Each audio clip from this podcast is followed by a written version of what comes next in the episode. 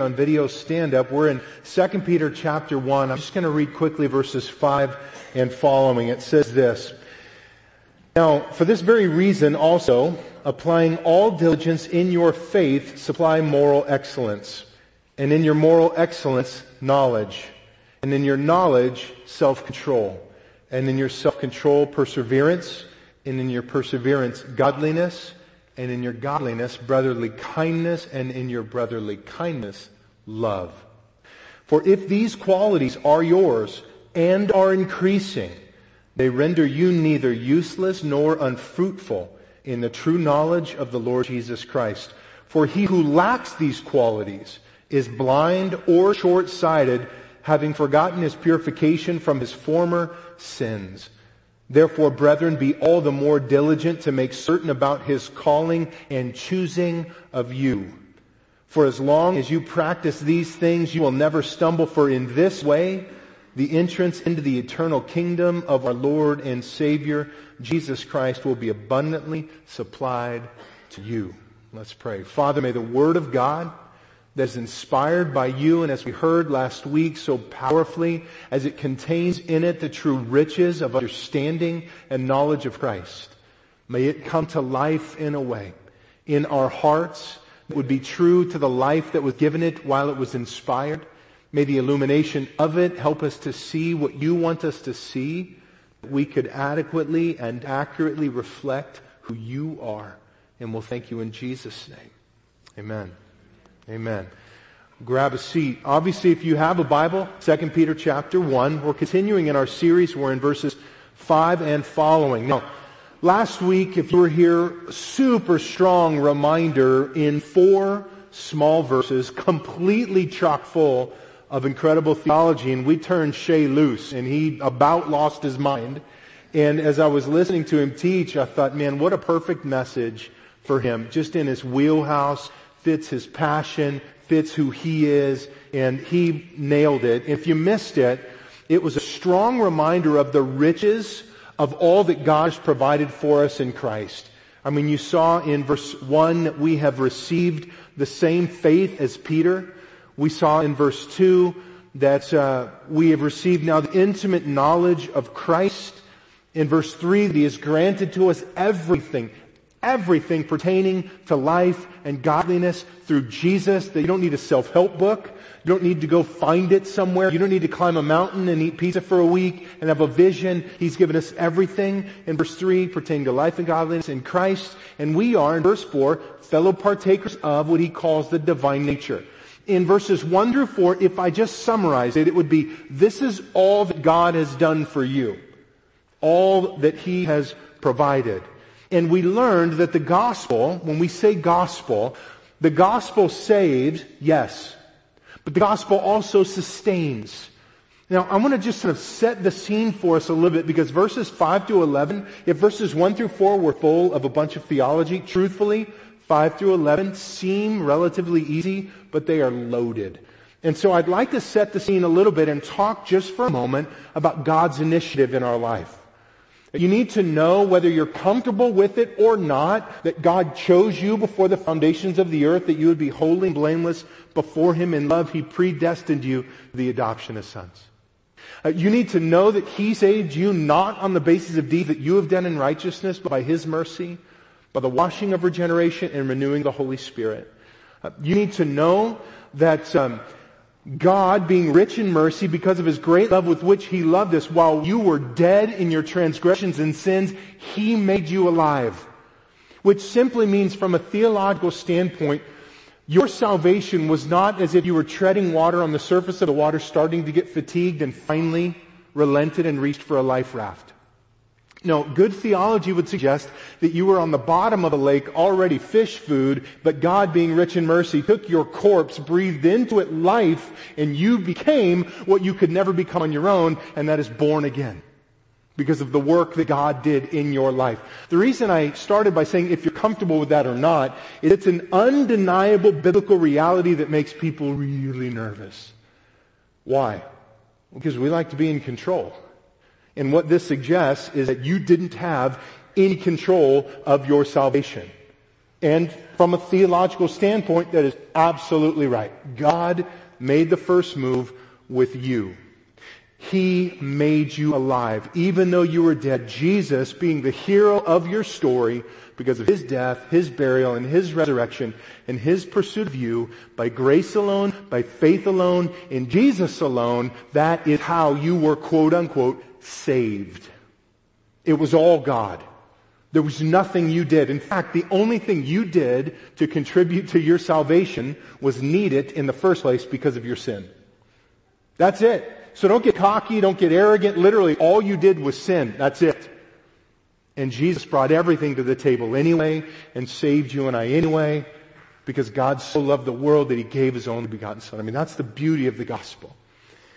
What the passage though begins to deal with is, uh, but what then? So when, when God initiated in your life, did He save you, redeem you, and then like, good luck, I'm gonna go up to glory, I'll see you, I don't know, 60, 70 years, and I hope it works out well. I mean, is that, is that kind of how it went? Did God just sort of leave and so now you're just religious? You're just moral. You're just a good person. That God did the heavy lifting and got you saved and now you're doing the best you can. Is that really the gospel? Does the gospel merely save or does the gospel sustain? You see, we tend to live in a world that says the gospel saves, but that was back then. And the gospel doesn't have implications on my life today. And I would suggest to you that's a false understanding of the gospel, or maybe an incomplete understanding. Paul said to the church in Galatia, in chapter 3 of Galatians, he says, having begun by the Spirit, are you now going to be perfected in the flesh? Do you really do you really think that the sovereign God of the universe chose you from the bottom of the lake, breathed into your life, and then just left you on your own? And I think as we hear that, we know, well, that, that's not true. In fact, we know that God is doing something, so it's not all up to me. So then am I completely uninvolved? Like, it's all up to God, so God's doing everything. Because we know the Bible tells us in the book of Romans that in chapter 8 that we are going to be, uh, we're predestined to be conformed to the image of his son. We know that Philippians tells us that um, Paul says, I'm confident in this very thing that he who began a good work in you, that he's going to be faithful to complete it. So I could read those passages and say, okay, it's not up to me completely, but God is going to do a work in my life, so am I completely uninvolved? And I would suggest to you that that also was a misunderstanding of the gospel. So your coming more, becoming more and more like Jesus is not a result of you being moral, disciplined, determined, um, being a good person, nor is it you throwing your spiritual life in neutral, just going, all right, God, do whatever you want in me. I'm not even involved. It's like you're just like guiding me. It's not all up to you and it's not never up to you. In fact, what you're going to find is the Bible teaches this interesting sort of dance together between what God is doing and how we sort of come in line or, or come in step with God. One uh, author put it this way, he says that the Christian must engage in this sort of cooperation with God in the production of the Christian life, which is a credit to Him. So the gospel saves you by the power of God. The gospel is sustaining you by the power of God. But you gotta get involved. You gotta be a part of it. You can't just throw it in neutral and assume life change. So, for example, in the book of Romans, if you were to speed read the first 11 chapters of the book of Romans, your mind would be blown at all that God did for you. I mean, it's just overwhelming. You were dead. By faith alone, He saved you. He set you free from the mastery of sin. I mean, he's called you. He's predestined you to eternal life. Just incredible stuff. Which is why chapter 12, in verse 1, Paul says, Therefore I urge you, brethren, by the mercies of God, meaning 11 chapters of what God did for you, that you should offer yourself as a living sacrifice, holy and acceptable to God. Based on what God did for you, you should respond to that and you should offer yourself. Philippians 2 put it this way. How many of you have heard this verse or maybe this portion of the verse? Work out your salvation with fear and trembling. But we quit reading. Work out your salvation with fear and trembling. That's your part. For it's God who's at work in your life to will and to work for his good pleasure. So who really gets the credit? Did you do it? Did God do it? You see the partnership that's happening there. There's a, a cooperation of what God is doing and we get in step with Him. Romans chapter 8 puts it this way, same concept. He says we're under obligation as followers of Jesus, not to the flesh to live according to the flesh. For if we're living according to the flesh, you must die. But if by the Spirit you're putting to death the deeds of the body, you will live. Does that seem all you or does that seem all God or is it an awkward mix of the two? See, the whole point is that we have a role to play, a part to play in becoming more like Jesus. The gospel initiates it, the gospel sustains it, but we have a part to play. It's a work of God in which the believer participates. Are you with me so far? Now the convicting part is we are also responsible to be a part of what God is doing. Which is why when you read in the early portions of Romans and you get to say chapter 6, and Paul's talking about a concept theologically of us being buried with Christ, and as Christ was raised from the dead, that we too would, would be raised to a newness of life, that, that the cross conquers the mastery of sin, the gospel conquers the mastery of sin, and calls us to live in a way that is presenting ourselves to God. And in chapter 6, he, he goes on to say, consider yourselves to be dead to sin. Do not let sin reign in your body and do not go on presenting yourself to sin. So again, the gospel initiates, we have a response. Now it's with that backdrop that we start in verse 5. So in verse 5, Peter is calling his audience to a progressive and active Christianity. He's calling his audience out of the shadows to be a part of what God has initiated in salvation and what God is initiating in their sanctification. He's calling them to participate actively and progressively in response to what God has already done. Verse 5. He says, for this reason, which reason? Well, the reason we saw before in verses 1 through 4 of all that God did for you, for this reason, based on what God has done for you in verses 1 through 4, applying now all diligence.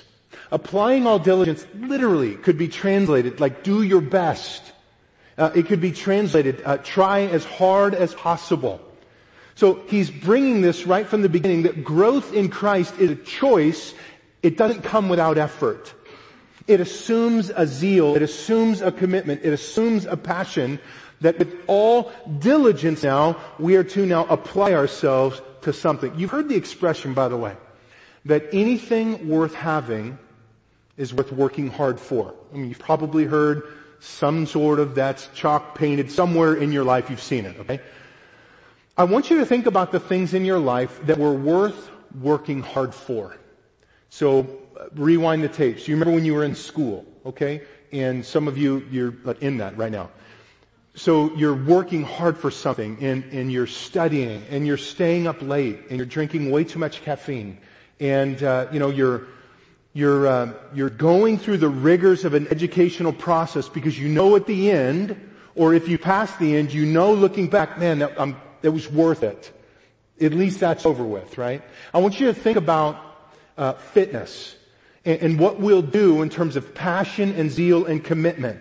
Like y'all will count everything. You'll count calories, you'll count points, Okay? You'll count sugar grams, you'll count reps and sets and workouts and how many times you puked. Like you'll count all kinds of stuff. Because you know, anything worth having is worth working hard for. So you'll commit yourself to it and then see the results. I want you to think about your hobbies. You don't need to say anything out loud, it may be too convicting, but think about the amount of time, the amount of energy, the amount of cash, the coin you drop on that hobby, the amount of practice, the amount of just indulgence in that hobby and the things you'll do to commit to that hobby. I want you to think about your careers for a moment. I mean, if you know that bonus check is right there, you'll stay up late, you'll rise up early, you'll work through lunch, no problem, because you know anything worth having is worth working hard for. Tell me about your spiritual life. I mean, I just would love to know about your relationship with Almighty God. What's that zeal look like? What's that passion look like? That's who Peter's writing to. A group of people that needed, as you're going to see here in verses 12 and following, they needed to be stirred up by way of reminder. Look at what he says in verses 5 as it continues and following. He's going to show you eight qualities born from the gospel, sustained by the gospel as invitations of, uh, for us uh, to be a partner in what God is doing in our life, to get in step with Him. And he walks through this list. It begins in verse 5 with faith. It ends in verse 7 with love. And in no particular order, other than the beginning and the end, he walks through this list. He says, and in your faith, meaning born out of your relationship with Jesus, supply moral excellence. Moral excellence is virtue. Uh, it's a divinely endowed ability to excel in heroic, courageous deeds. To just do the right thing. And he says uh, to supply moral excellence. That's a very interesting word.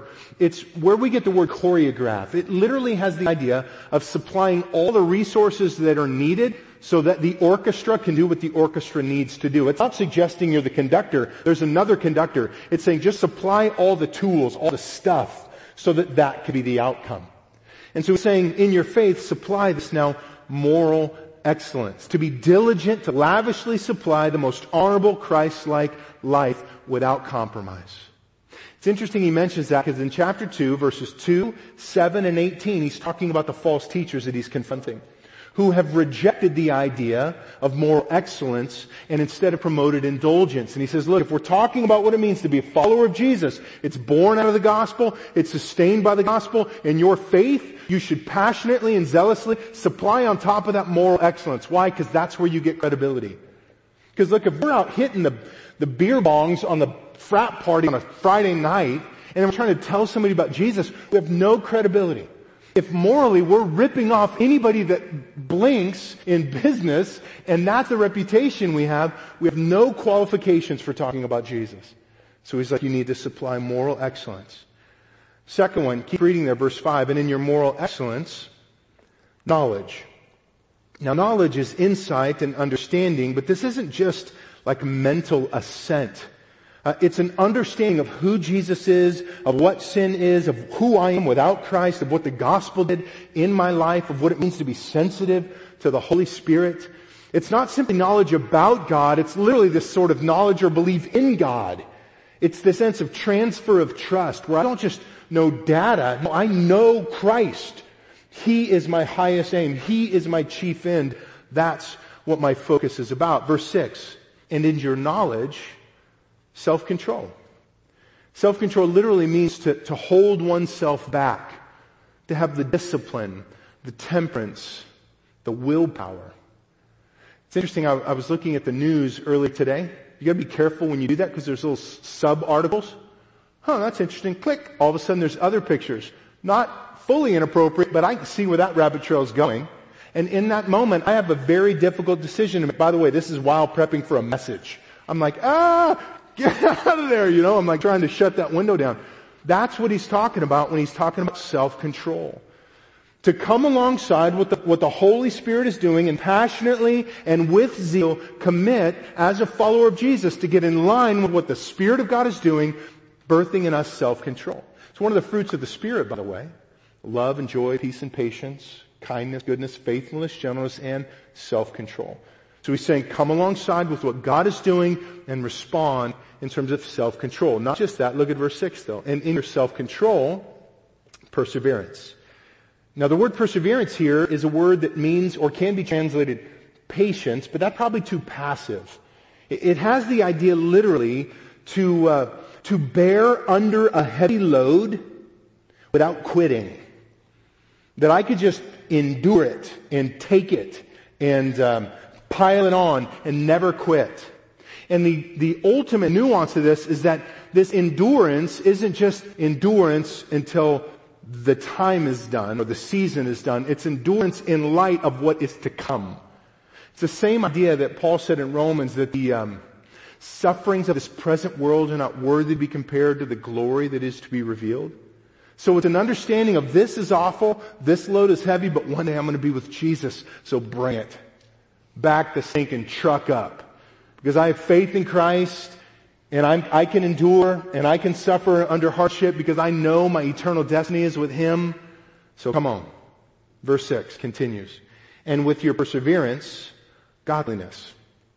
The idea of choosing God as our highest aim, having a reverence for God, a priority of Him in our life where He is first and foremost. And then in verse 7 it finishes with two externals. Both in the original language translated as a word we would translate love. One is brotherly kindness, one is translated love. The idea of brotherly kindness is the idea of a, a warm reciprocal relationship. a congenial give and take. The word love literally means a selfless, with no thought of what you're going to give back to me, I'm just going to serve you anyway. That's the love he's talking about. Now, it's interesting that he finishes uh, with love and begins with faith because that's kind of what it's all about. So you place your faith in Christ, the gospel saves you, the gospel begins to sustain you, and the ultimate goal, right, is that we would be a people who reflect love. Why? Because we're supposed to be more like God, and God is love.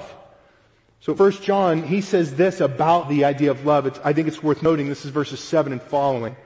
He says, Dear friends, let us love one another, for love comes from God. Everyone who loves has been born of God and knows God.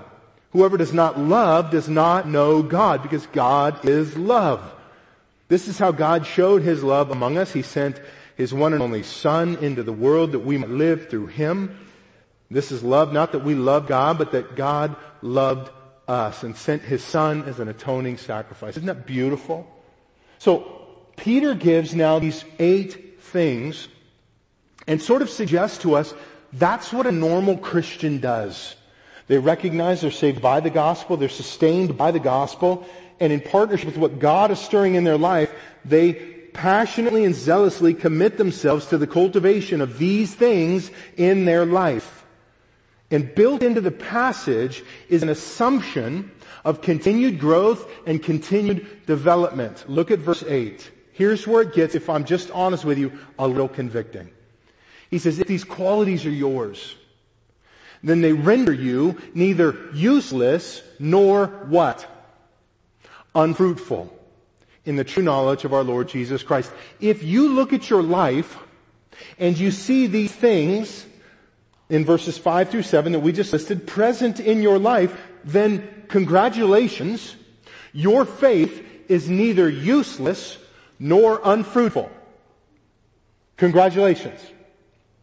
However, and you know this is coming, if you look at your life and you don't see these eight things in your life, congratulations, your faith, according to Peter, is useless and unfruitful.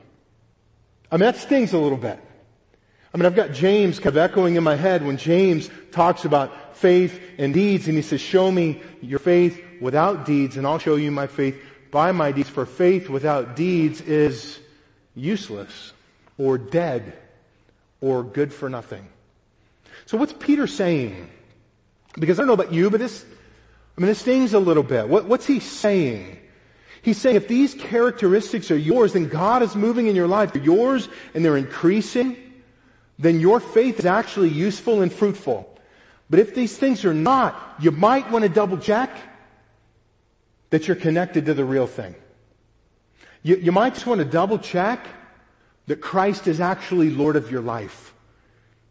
See, a profession of faith in Christ that is not in diligent pursuit of the Lord through the power of the gospel is what he calls useless and unfruitful.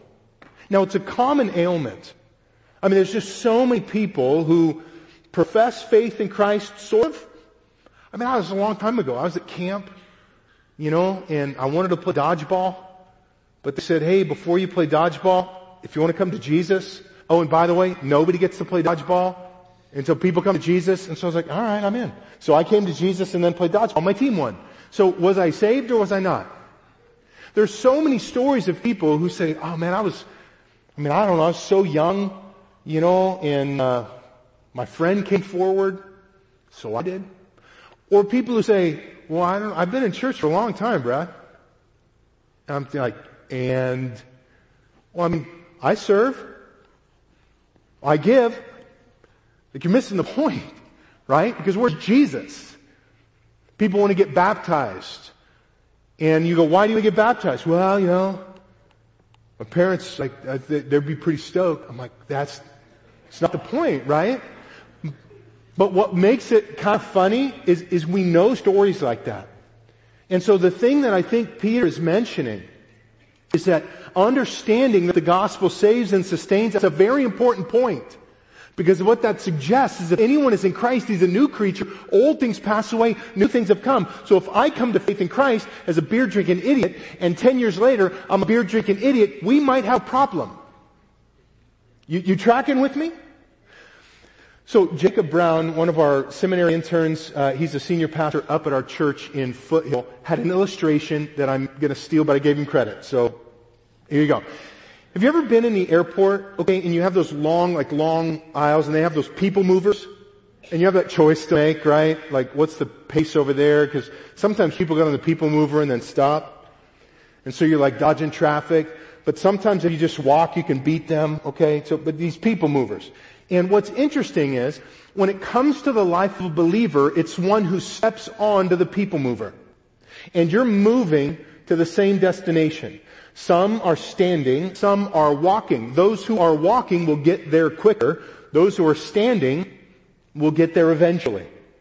But there are always people outside of that who are walking as well on their own effort who maybe walk for a while and then stop. They get tired or slow down or whatever, or walk for a while and stop. Now if they're walking on their own power, they might think, hey, I'm heading to the same destination. Well, the reality is you're kind of not. And the reality is you're doing it on your own effort. What Peter is speaking to specifically are believers who are standing, not walking, not actively involved in the movement of what God is already doing in their life, and they're simply standing. Why do I say that? Look at verse 9. I think he tells us now why he's talking specifically to believers, okay? So, he who lacks these qualities is blind and short-sighted, having forgotten, forgotten his purification from his former sins. Blind and short-sighted, some of your Bibles might say short-sighted and blind. It literally has the idea that you're not playing the long game. You're so short-sighted and blinded, you can't even see what God is doing. You're living for the now.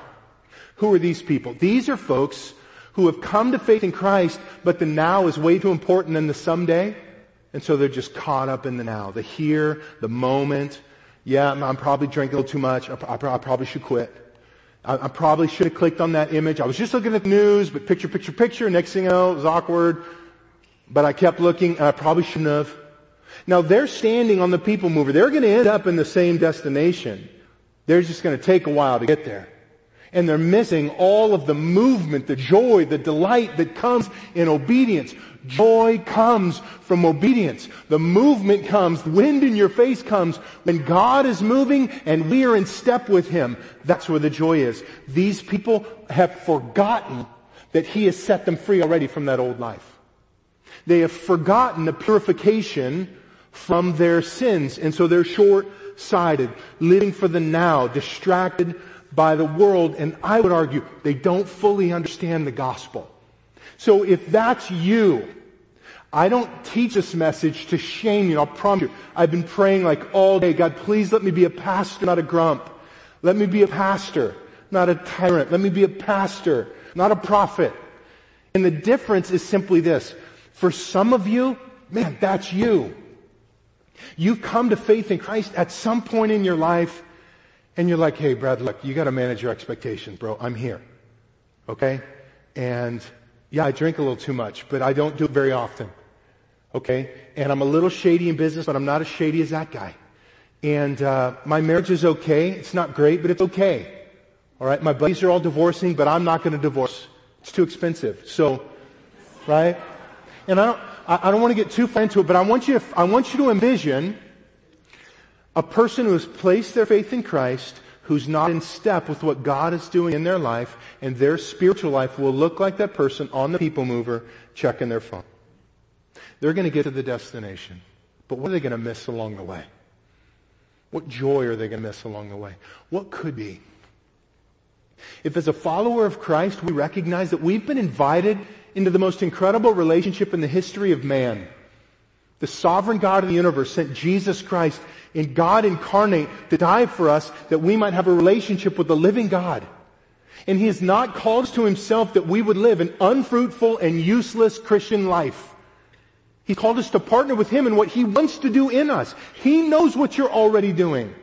And that gentle tap you're feeling on your heart, that gentle tap on your conscience, that gentle reminder from your spouse or a friend that's encouraging you to do what's right, they're just encouraging you to look up and be a part of what God is doing instead of just sitting there missing the joy in it all. Does that make sense?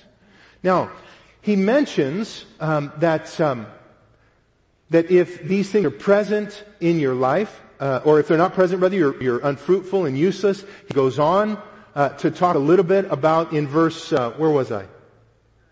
Thank you. I was totally lost right there, and I panicked, and I was finding words, and none of them fit. Verse nine.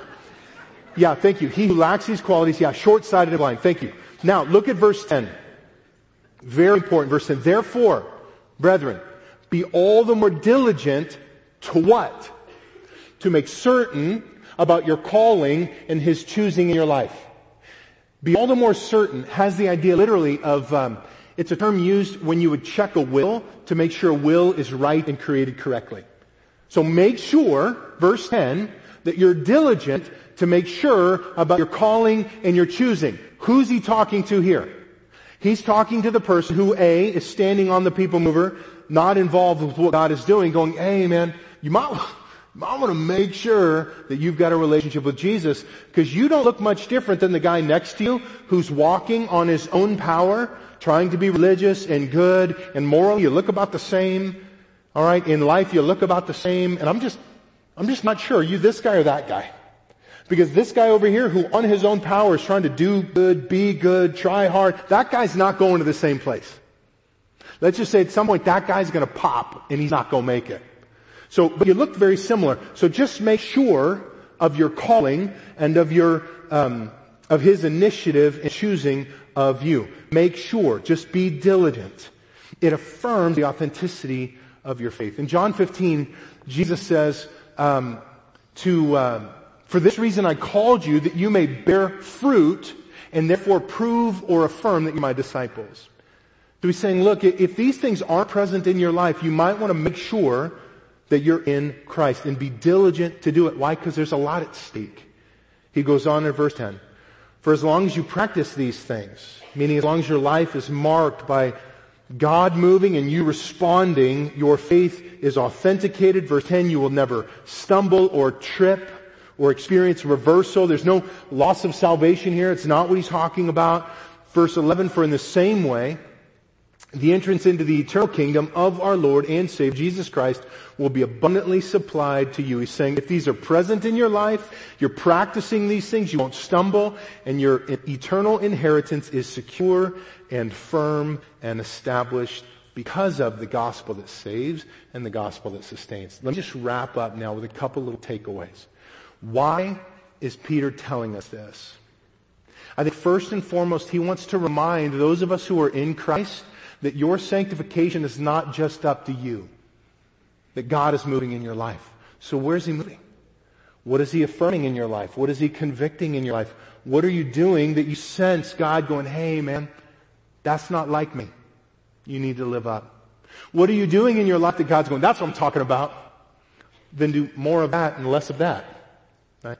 Because the gospel is working in your life. Second thing. We have to take personal responsibility for our faith. That's what convicted me about this passage. Is you have a role to play in your relationship with Christ. The zeal and passion to which you commit to your walk with God is on you. So we have to be responsible. I think the third thing that strikes me in this passage is a faith um, that's not being pursued with all diligence. I think he says that's a useless and unfruitful faith. Meaning it's really not a lot of benefit to the kingdom if you're out living stupid and claiming Jesus. Now, what if, since you claim Jesus, what if we walk with Jesus and quit living stupid? By the power of the gospel working through us. What would our testimony be like if we authentically follow the Lord? Final thing I want to just throw out to you is that our diligent pursuit of Christ is what authenticates our faith. Now some people say, oh man, I'm struggling. As if that's a bad thing. Can I just be honest with you? I think struggle is a great thing. Because struggle shows me you care. Struggle shows me you're listening to the Holy Spirit. Struggle shows me you're convicted, which is awesome. It's the guy who's not struggling I'm concerned about. The guy who's cool what he's doing. The guy who's struggling, I go, man, we can disciple through that. We can train you through that. We can walk you through that. Because that shows that God is at work in your life. And your faith is actually authenticated. I think Peter's writing this ultimately because the church that he is ministering to, the people that he's writing to, are struggling. And he knows it's only going to get harder. And so he's challenging them to pursue Christ and let the gospel both save and sustain. Let's pray together. Father in heaven, as we uh, just wrap things up, we pray that we would be stirred by you to respond to the gospel. That what you're doing in our life, what you're challenging us to either put to death or what you're affirming, the things in our life that, that you want us to be a part of, we want to get in step with you. We don't want to get in front of you and we don't want to go passive. We want to listen to where you're moving and we want to respond to it. And Father, we, we recognize even tonight, that's the joy of walking with Jesus. And so would you help us to experience that joy in a way that would be pleasing to you? And we'll thank you in Christ's name. Amen.